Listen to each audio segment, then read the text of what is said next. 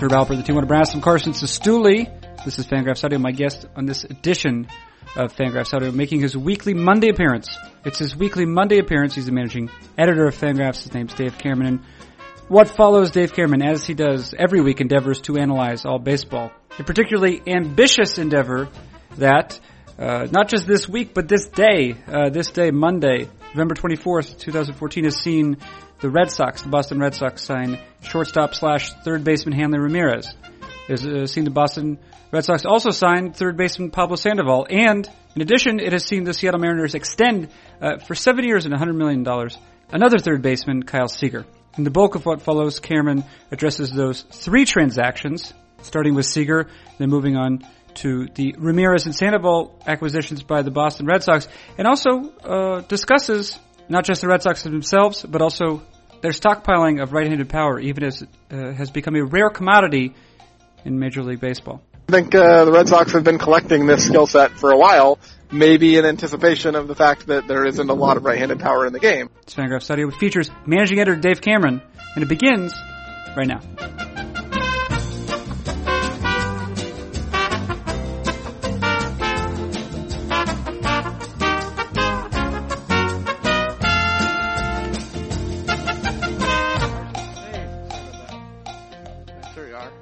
Actually doing work, uh, which is a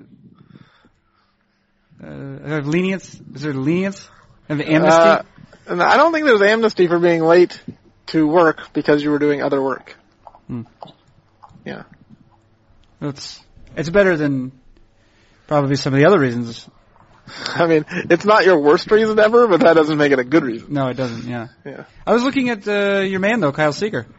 Uh, I don't think he's my man. I think he's uh, his wife's man. Yeah, right. And I guess, uh, well, depending on what context we're discussing. So Yeah, I mean, I've, I've been historically low on Kyle Seager, so I don't think I can put any claim into uh, him being one of my guys. I, he's proven me wrong every step of the way. um, by doing what?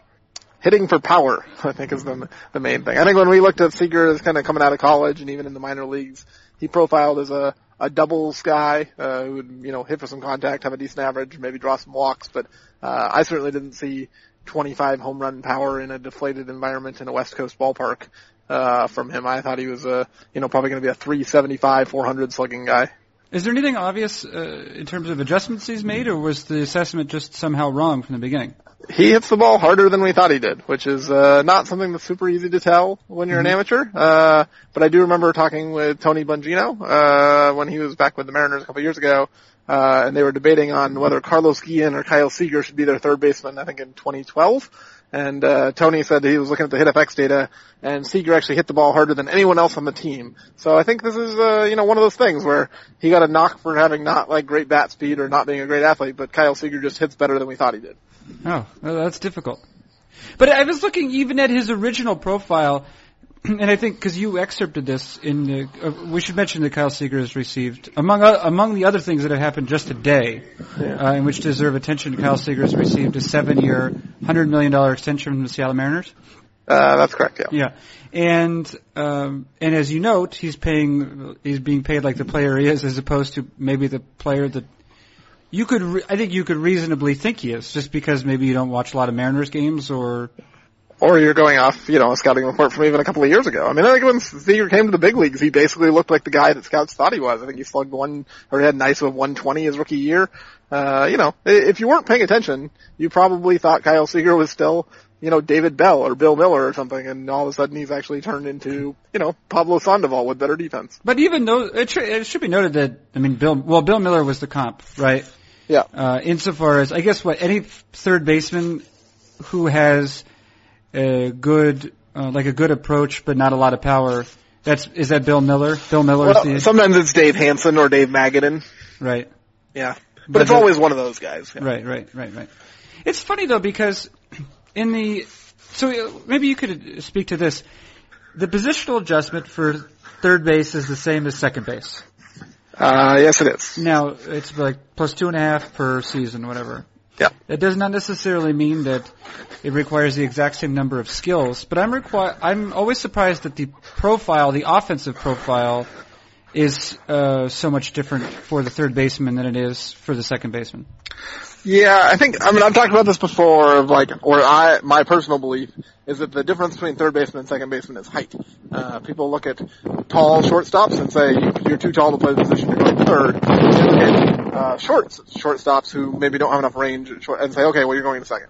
Uh, some people say it's arm strength, which I think probably is correlated. There probably is a, some, you know, uh, relationship between height and arm strength, but I think in general, guys who are six two and over profile as third baseman, and we expect guys who look like that to hit for power, and guys who are, you know, six one and under end up at second base. Kyle Seager, I think, is five eleven, you know, maybe pushing six foot.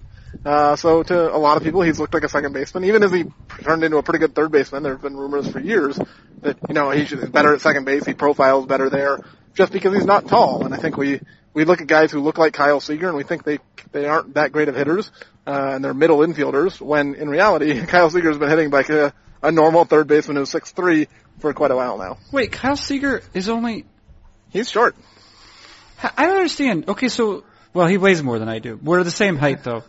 I guess it's maybe in the weighing part. I, there's Yeah, no way. he, he, he's strong, and you're you're the opposite of that. I just don't understand it sometimes. What what is going on? I guess what is it? Forearms and wrists and coordination. you know, quads and calves. I mean, muscle is dense, right? So like you can be uh, so you, deceptively heavy if you're also strong and you have a decent amount of muscle on your frame. Yeah. Uh, fat is generally uh, not not as heavy as muscle, so you don't have to look fat in order to be a solid, thick, 200 pound, five foot ten guy. Yeah. All right. Well, I guess he's that.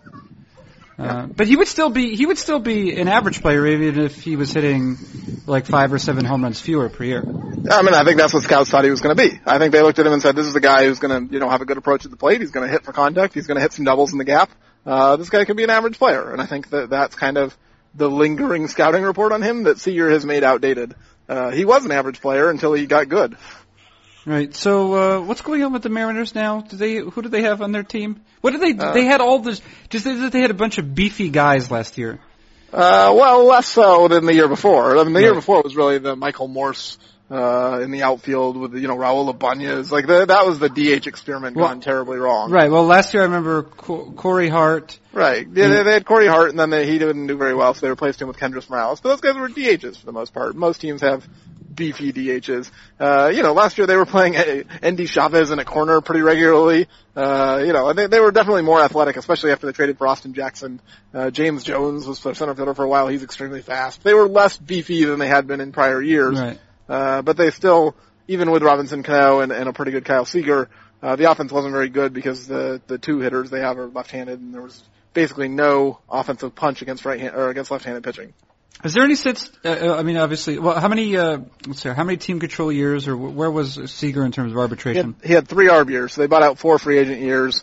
Uh, if you go with Matt Swartz's arbitration projections and assume reasonable raises, Seager probably would have made between 25 and 30 million in arbitration over those three years. So you're looking at, you know, basically 70 to 75 million dollars for four years of free agency of Kyle Seager, uh, which as I said on MLB Network about, well, an hour ago from when we were recording, several hours ago from when people were listening to this, uh, you know, basically values him as kind of like Chase Headley. I think Headley's going to sign for something in that 465, 575 range as a free agent this winter. So, you know, Seager basically took what Headley's deal is going to be just without inflation and the fact that, you know, Seager's probably a little bit better right now.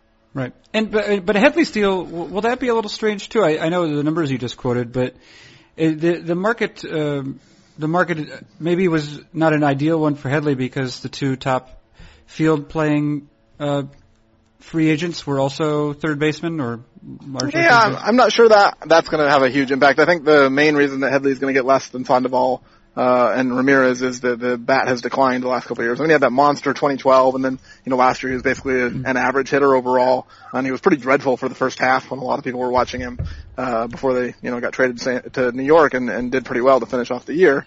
Uh, but I think you know when you look at uh, his overall trajectory coming off a down year, not that dissimilar from Jason Heyward, who Fangraphs re- readers and listeners probably like a little bit more than the average as well. If you look at the longer term, you would say, oh man, this is a guy, you know, above average defender, does a bunch of things and has, has a history of hitting pretty well, where if you're just judging on 2014, you'd say, well, this guy's an average bat, at a corner position, I can find that pretty easily. Okay. The uh, well, let's talk about the other two players I, or at least the, the, the two players I invoked. First of all, you, you're not in uh, some sort of wind tunnel, are you? Uh, I'm in a dog park and it's windy. Okay. All right. Well, people will have to deal with it. Yeah, it's Yeah. uh, you know, it's where I am. All right. That's where he is. Uh, we have, let's see. We have Hanley Ramirez definitely signing a, signing a contract. Uh, yeah, I don't think that's been officially reported by the Red Sox, but we're we're basically certain that happened. Yeah. Right. And this is what, 488, which is, which is, uh, what is that? With, with a vesting option for a fifth season. Yeah, it's uh when it came out last night, uh the numbers were a little strange because uh, Ken Rosenthal uh reported that the deal was going to be in the range of 5 years and 90 million. He didn't say it was going to be 590, but because we are not very good at interpreting uh English, we all kind of took it as 590, which has seemed quite low. I mean, I, I guessed 7 140. I think even most people expected Hanley Ramirez to get more than 18 million a year. So when the when the terms of 590 came out, I think we were surprised at how cheap it was. 488 with a vesting option that could make it 5 110 makes a lot more sense. I mean, that's kind of uh, even still maybe a year or two shorter than I would have thought, but it's the right amount of money per year based on what other players are getting. Do you have a sense that uh, Ramirez was? I mean, I would say I would assume not because usually players will take the best offer. But do you have a sense that he, if he had waited, maybe he would have gotten a better offer? I wouldn't be surprised if he turned down money. I, I think, you know, there's been a decent amount written about Hanley's affection for David Ortiz, uh, and their relationship. Uh, I think, you know, the Fenway Park is a pretty good spot for a right-handed pull power guy like Hanley Ramirez. Uh, I think if he's, has eyes on having a productive second half of his career, Boston's probably a more likely place for him to succeed than maybe Seattle, who's a team who'd been rumored of, of going hard after him earlier in the offseason. I wouldn't be surprised if the Mariners maybe offered him 6 120 or something in that range, uh, you know, uh, maybe a week or two ago, and he decided he just didn't want to go to Seattle. And once you take a, a suitor off the market who's willing to offer you more, the Red Sox might have said, well, we have some leverage here. This is what we're willing to pay you for if you want to come play with David Ortiz. And he might have just decided that his friendship with Ortiz was worth, uh, and, you know, the ability to play in Fenway Park, uh, and on a winning team was worth, you know, the difference of 10 or, you know, $20 million. Is there any is there any history of players? Because of course uh, Ramirez uh, came up through the Boston system. Yep. Uh, was traded, I believe, along with Anibal Sanchez. I don't know if anyone else was involved in that deal for Mike Lowell, right? Mike That Lowell, was, and that was the Mike Lowell deal. and was Josh Beckett in that one Josh, too? Josh Beckett was in that trade as well, yeah, yeah. yeah, yeah. Uh, so it, it certainly worked out for Boston, and well, it worked out for everybody. I Yeah, think. I know the Marlins won a World Series and the Red Sox got some pretty good players. Yeah. So, um, is there any sort of history though, or does it seem like it happens more often than not that a player might return to the, the team um, whose system he came up through? Is there any sort of logic to that? No, I think we generally see the opposite. I think usually once a team has traded you away, uh, even if there's a future fit, in, in, you say, okay, well, you know, that was five or six years ago, maybe it's water under the bridge. Players seem to have some kind of memory, or at least teams say, you know, that didn't work here for some, some reason that we thought this wasn't a good fit and this continues to not be a good fit. Uh, I think it's pretty unusual to see a team trade a player away and then later reacquire that player. Uh, I don't think that happens as often as we might think. Right. Although, um, and this is a slightly different situation, but maybe it maybe teaches us something. Of course, uh, Jon Lester. I think isn't Jon Lester on record as saying that he would like to go back to the Red Sox?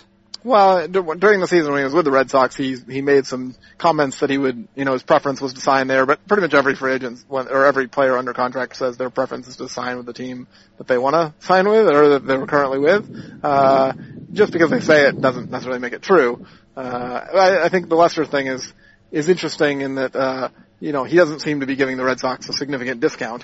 Uh, so if he wants to play there, he might want to play there at full market value. Right. Which is the same place as playing other places, except maybe he just likes it in Boston more. Right? I mean, yeah, he might just like the city, but not like the city enough to give them a discount. Right. Um, okay, so when you was this last night uh, you wrote about the or is it this morning, Hanley Ramirez and the logjam in Boston? Yeah, it was both. It was 2 a.m. Eastern, so late last night or very early this morning, depending on your your perception. Right. Uh, one way in which you looked at the possible signing or the impending signing, the likely signing, uh, was to examine the Red Sox, you know, the, their likely starting nine. Yeah. Uh, and it's it's in a vacuum. It's a good it's a good starting nine. Of course, there's some difficulty in that. The only left-handed batter uh, throughout the entire lineup is is David Ortiz. Right. Uh, which of course uh, would make the team susceptible to difficult, well, to any to all right-handed pitchers, but in particular, if a, if a right-handed ace came in, that might make things uh, hard for them. Yeah, I mean, they, the lineup is too right-handed, which is why they're pursuing Sandoval and likely going to sign Sandoval. But even then, you're still looking at a 7-2 right-left split. I think, uh, you know, it's most likely that they're probably not done and they're going to keep adding lefties in order to balance things out. Uh, I, I'm sure that uh, Tango uh, et al. discussed this in the book, which was, you know, that's what ten, over 10 years old. Um, uh, remind me though, it, are left-handers more likely to show a split than right-handed batters? Yeah, the platoon uh, differential is larger for lefties than righties. I think it's uh, something like 12 or 13 points for a right-handed batter and 18 or 19 points for a left-handed batter. It's not enormous, but uh, I think there's more left-handed specialists. Uh, you don't see too many righty one-out guys in the bullpen. Uh, usually you have side armings, you know, guys who come in just as one-out guys, pitch from the left side, like a Randy Choate or someone like that. Uh, you don't have a lot of right-handed equivalents. Uh, so my guess is that's one of the main reasons why uh, left-handers just tend to not hit their same same-handed pitchers as well as right-handers. And you know, in high school and college, there's probably fewer good left-handed pitchers, so maybe they just don't see as many while they're developing either. Now, uh, we'll, we'll get to the Sandoval situation in a second. I think that, what, did you, did you write last week about right-handed power and the degree to which it's being coveted?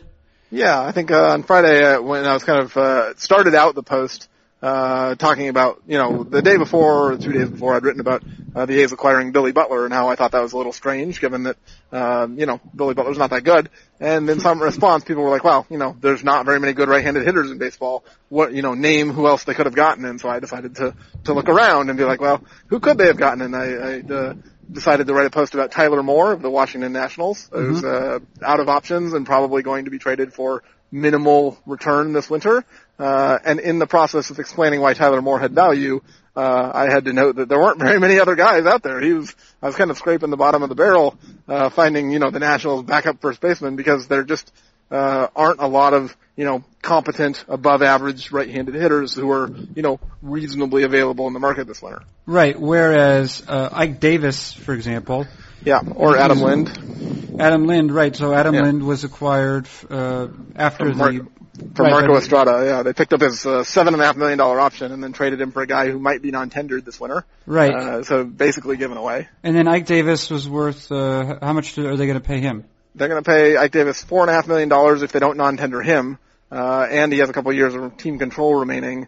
Uh, and both of those guys project as like 118 WRC plus guys by Steamer. You might think that's optimistic for Davis, considering he hasn't done that well lately. But even if you think he's a 110 guy, which is basically his career numbers, that makes him, you know, an okay, slightly above average, uh, strong half of a platoon. And the Pirates decided they would rather designate that for assignment uh, pay it four and a half million dollars. Right, and of course we're also, uh, in terms of that, in terms of uh, projecting, you said that Ike Davis was what 117, 118, somewhere around there. Yeah, basically the same range as Butler. I think they're all in that 117 range. Right, and B- Billy Butler is able to make uh, thirty million dollars though. Right, that that and I think that kind of shows that you know Michael Cuddyer is another example of this. Uh, you know, a slightly above average but not fantastic right-handed uh, hitters are are earning way more than we would expect uh, based on what the left-handed guys of that same ilk are getting, uh, which is, you know, maybe one of the reasons why I'm a little surprised at how little Hanley Ramirez took, uh, given that he offered probably the best right-handed power of any player on the market this winter. Well, and this is what I'm going to ask. Uh, the, the the Red Sox, if if we say that there's a dearth of right-handed power in the major yeah. leagues, it's all in Boston. It's all in Boston. I mean, yeah, like. They, uh, Mike Napoli, for example, and Yoenis Cespedes are yeah. more or less the definitions of, of right-handed power. Uh, Napoli is a little bit more uh, plate discipline, and Cespedes is, has probably a little bit more raw power. But that's what those guys do. Yeah, and you know, I think uh, the Red Sox have been collecting this skill set for a while. Maybe in anticipation of the fact that there isn't a lot of right-handed power in the game. I think, uh, you know, they traded for Cespedes in July, knowing that there was a decent chance they were going to flip him this winter, uh, and that his right-handed power would be in demand. So, given uh, given the, um, the, your answer to the question I asked you before about the differences in the likely platoon split, or likely differences in the platoon split, if you're going to stock up with only one sort of hitter, does it make sense to stock up exclusively with righties or exclusively with lefties? Or it is both so bad you shouldn't do it?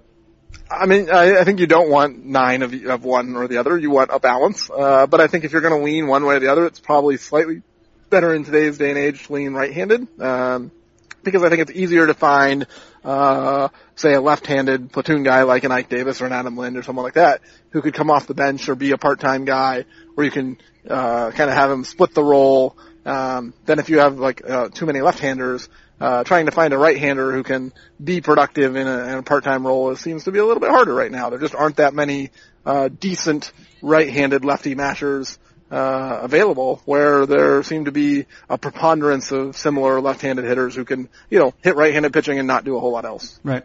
There's uh, okay. So so with regard to the Red Sox again, uh, before before yesterday, before they signed Hanley Ramirez or um, or I don't know where the, the exact thing is, but all indications are that he's signing there. Maybe they've already. Yeah. Um, uh, before they did that, they had a they had a they had a couple players, and it wasn't clear what their roles would be. So, for example, they have Mookie Betts. Yeah. Um, but th- they also have Rusney Castillo and Yoenis Cespedes. That could be their outfield. But they also have Shane Victorino. Uh, and Allen Craig. And Allen Craig. And, you, yeah. you know, Jackie Bradley Jr.'s uh, offensively was not great, but uh, his defense right. appeared to compensate for that. And Daniel Nava, who's uh, one of these kind of lefties who can't hit lefties that we've been talking about. Right, but it could be certainly in a in a platoon in a platoon role could be very effective. Right. Uh, yeah, I think they had seven outfielders before they signed Hanley Ramirez. Right. So in your sort of provisional in your sort of uh, provisional version of the Red Sox lineup, you included Mookie Betts in right field, but there are a number of scenarios in which Mookie Betts is not the right fielder too. Yeah, my my understanding, and you know, I could be wrong. Maybe they're going to trade Mookie Betts this offseason. I don't think they are. I think they're committed to Mookie Betts as one of their future franchise players, and he's going to play almost every day. Mm-hmm. Uh, my guess is that Betts and Rusney Castillo and Shane Victorino will share two jobs between them. Uh, if the young kids are playing well, Victorino will get the short end of the stick. If one of the kids is not playing well, then Victorino will reclaim a, a regular role, and and one of the two kids will lose playing time. Okay. Um, now, uh, at third base, there was, was some combination of Will Middlebrooks or maybe the Cecchini, um, if if they were, you know, if he somehow uh, distinguished himself during uh, during spring training. There was not a there was not an over the top slam dunk option, and uh, certainly acquiring Hanley Ramirez would seem as though um, that would it's you know it's obvious he's going to be the third base starter. However, uh, the Red Sox also apparently now some uh, maybe speak to this. Uh, some outlets are reporting the like the Sandoval deal as a definite. Uh, in other places, I haven't like at MLB Trade Rumors, which of course keeps very uh, close tabs on things. They're not re- they're not reporting it in the same way. Yeah, so basically we have a discrepancy. So uh, the interesting thing about some of these signings over the last week or so is that generally uh, Ken Rosenthal and Jon Heyman and Buster Olney and a few others have gotten like 95% of the transaction news in the last couple of years. Uh, but you know, the Butler news was reported by a couple of teenagers, uh, and I think over the weekend both Red Sox signings were first reported by guys who uh, are not, you know, big name beat guys or national guys uh, like Heyman or Rosenthal. So uh, I think the Ramirez news uh, came out yesterday afternoon, um, and then was later confirmed by uh, the big guys. And then the Sandoval news came out last night by I think uh, a guy named Jack Wesley. I hope I'm getting his name right. Uh, sorry if I'm not, but uh, Jon Heyman confirmed it himself this morning, but others have had it disputed, uh, and Sandoval's agent has said that no deal is done. So we basically have some guys saying that the Red Sox, or sources, but most likely sources within the Red Sox front office, are telling them the deal is done, uh, whereas the Sandoval camp is saying that it is not done. Mm-hmm. Uh, most likely it probably is, and the Red Sox, uh, are, uh, correct in their assessment that they basically have an agreement, uh, whereas the Sandoval camp maybe just hasn't signed all the, the I's and T's and hasn't let the, the other teams in the bidding know that it's a done deal. My guess is Sandoval ends up in Boston and we'll, we'll get official confirmation from it at some point today. Okay. So, so, so we say there's probably, there's above a 50% chance that Sandoval is becoming a Boston Red Sox. Uh, probably above a 95% chance. Okay. I mean, usually when uh, someone's going to report that the deal is almost done, it almost always happens. Okay, so so he's has played a lot of third base, uh, and uh, presumably is their third is their third baseman now. Yeah, Sandoval's going to play third. Ramirez is going to the outfield. Ramirez is going to the outfield. Now we've yeah. just discussed that there were many outfielders. Yeah. Uh, tell me more about that, Dave Cameron. Well, I think Cespedes is gone. Uh, you know, I think even before they signed Ramirez, uh, Cespedes looked like a pretty decent trade chip, uh, especially because Boston's looking for starting pitching and he's probably their outfielder with the most trade value besides the young kids they don't want to move. Uh, so Cespedes is, is, I think we just cross him off the list. Boston's going to trade Yoenis Cespedes, uh, in the next couple of months. Um, so that leaves Ramirez essentially to take Cespedes' spot. And now you have kind of the same, uh, you know, Betts, Castillo, Victorino job share in center and right field. Um, and then you say, okay, maybe, uh, depending on what I want to do with Nava and Craig, uh, that might impact whether they keep Mike Napoli. And that was one of the things I speculated on the post is perhaps a Nava Craig or a Juan Francisco Craig platoon at first base makes sense if the Red Sox want to unload Napoli's $16 million salary and use that to go make a run at, say, Max Scherzer or Brandon McCarthy or Ervin Santana. Now, you, you mentioned that uh, Yoenis Cespedes is a great trade chip. What what makes him a great trade chip as opposed to other players in the roster? Well, I don't know that he's a great trade chip, but he's healthier than Shane Victorino. He's got uh, significantly more power than Daniel Nava or Allen Craig, uh, and his contract is more friendly. You know, like if you look at you know a ten million dollar uh, 2015 guarantee, uh, pretty much every team in baseball could afford that. Where you look at teams, I think Allen Craig's due 24 million over the next three years. Certainly not an expensive deal, but for what he was last year, teams might not look at that as a bargain or a, a surplus value.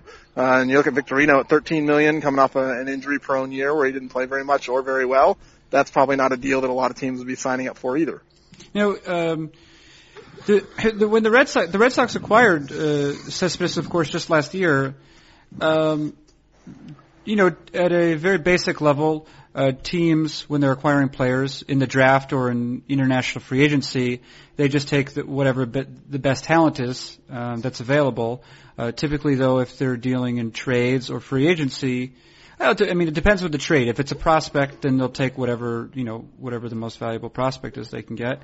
Uh, but usually, if it's a major leaguer, they're looking to fill a role. it it would appear as though, given the depth that they had around that time, that the Red Sox weren't necessarily dead set on filling a role, or they were willing to they were willing to just get get the best value they possibly could, with a view to a situation like this where they might they might trade him down the road, even if it's just after he's played there for two or three months. Yeah, I think it's not so much that they were looking for just the best value as much as they were looking for the best 2015 value. So they probably could have taken a better collection of prospects if they wanted kids in A ball or double A, and you could have gotten more years of team control and, and maybe more total potential value. But I think the, you know the Red Sox didn't weren't interested in a rebuild, and they weren't interested in selling their fans on a rebuild or their their veteran players on a rebuild. They were looking at it and saying, we want to win next year.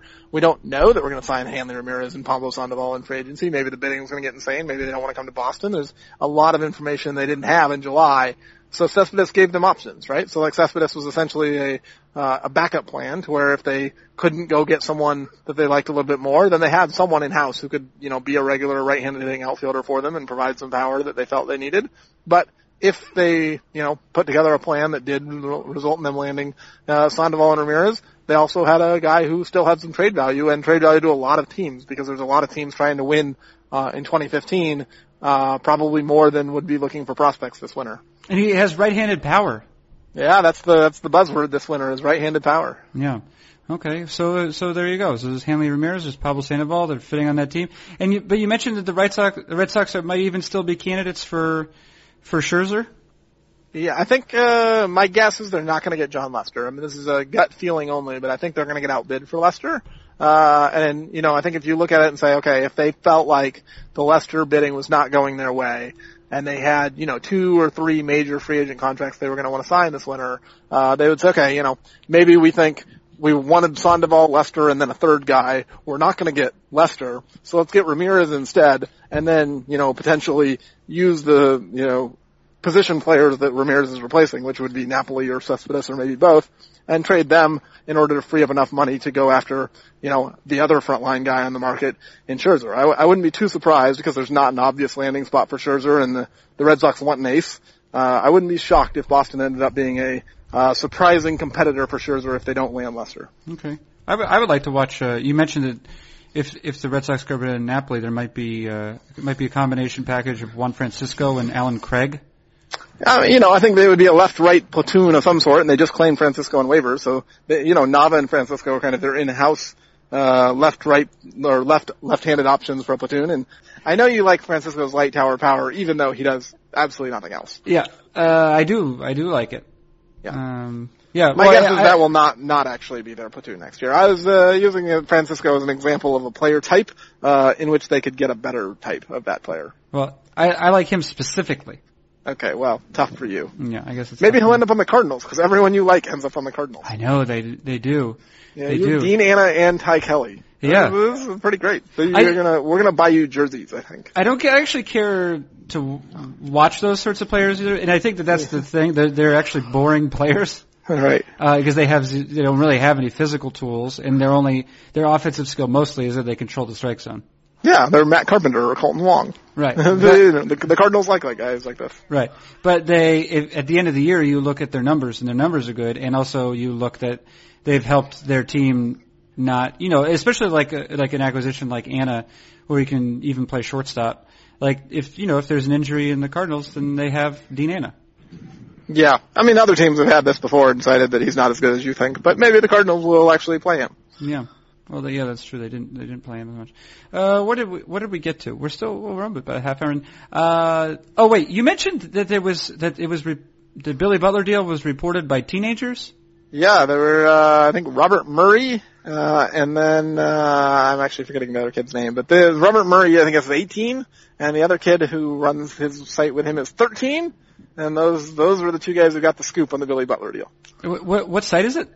Uh, cover those bases, I think is the, the one of the sites. They have two. It's uh, I, I will admit I've never heard of either of them before the Billy Butler deal, so they probably uh, are sitting here wishing I knew more about them. Uh, feel free and leave comments and, and pimp your website in the comments Yeah. if I'm getting it wrong. Yeah, uh, but that was uh, I, do do you know the what the machinations that, that are behind that, or is it just something that happened? Well, my guess is they're kind of following in the Chris Cotillo uh, path, uh, where Cotillo I think was uh, 17 or 18 last year or the year before when he started uh, breaking some minor news, and then last year got some actual major news. and they're like, hey, if, if that kid can do it, maybe I can do it as well. Uh, you know, reporting is not one of those things that you necessarily have to uh, have a credential for. If you can, you know, uh, find someone who's willing to talk to you, uh, and you know they feel like uh, it's in their benefit to let you get the uh, scoop on the deal, and they give it to you, uh, then you can get, you know, a breaking news or a, a, a piece of a transaction analysis before anyone else. Um, simply through creating a connection, and you don't have to be, you know, in your 20s or 30s in order to form a connection with someone who knows something. Right. Hmm. That's interesting. Um, that's more than I was doing at that age. Although Or, you, or, or at this age, probably. um, would you? That's great. The um, would you care finally to tell me what is happening with Justin Upton right now? Uh, well, my guess is he's probably sitting at home playing video games. Okay, what is the what is the status on Justin Upton? Still an Atlanta Brave. Still in Atlanta Brave, but do we Uh, think are you hoping? Are you hoping I expound a little more? I don't know. I don't care. I just, I honestly, I just remember that he and Evan Gattis were maybe trade possibilities, but Yeah, uh, Upton's going to get traded this winter. When the Braves traded Heyward, they basically signaled that they're probably not going to try and win in 2015. If you're not trying to win in 2015, there's no real reason to keep Upton, especially if you don't think you're going to sign him to a long-term deal. Uh, so they're going to trade him uh, probably to a team like Seattle, who's been rumored to be interested in him before, or Texas, who has a significant need for a right-handed uh, corner outfielder and has also uh, expressed interest in him. So I would not be surprised at all if Justin Upton ended up in the uh, American League West. uh, Ju- uh, Justin Upton, right-handed power. Right-handed power, that's what everyone wants. Oh man, my goodness. All right. Uh, well, you did it. You did it, Dave Cameron. Hooray for us. Yeah, thank you. Uh, and I guess, well, you still at this dog park. I am still at the dog park, yep. Currently the dog is trying to play with a husky on the other side of the fence. So the dog, the husky is not in the dog park. Uh, Liberty is in the dog park and she desperately wants this husky to be in the dog park with her. Why her. isn't the dog park, why isn't, what is this uh, husky doing Uh, it's getting walked by its owners uh, around the perimeter. around the perimeter? Yeah.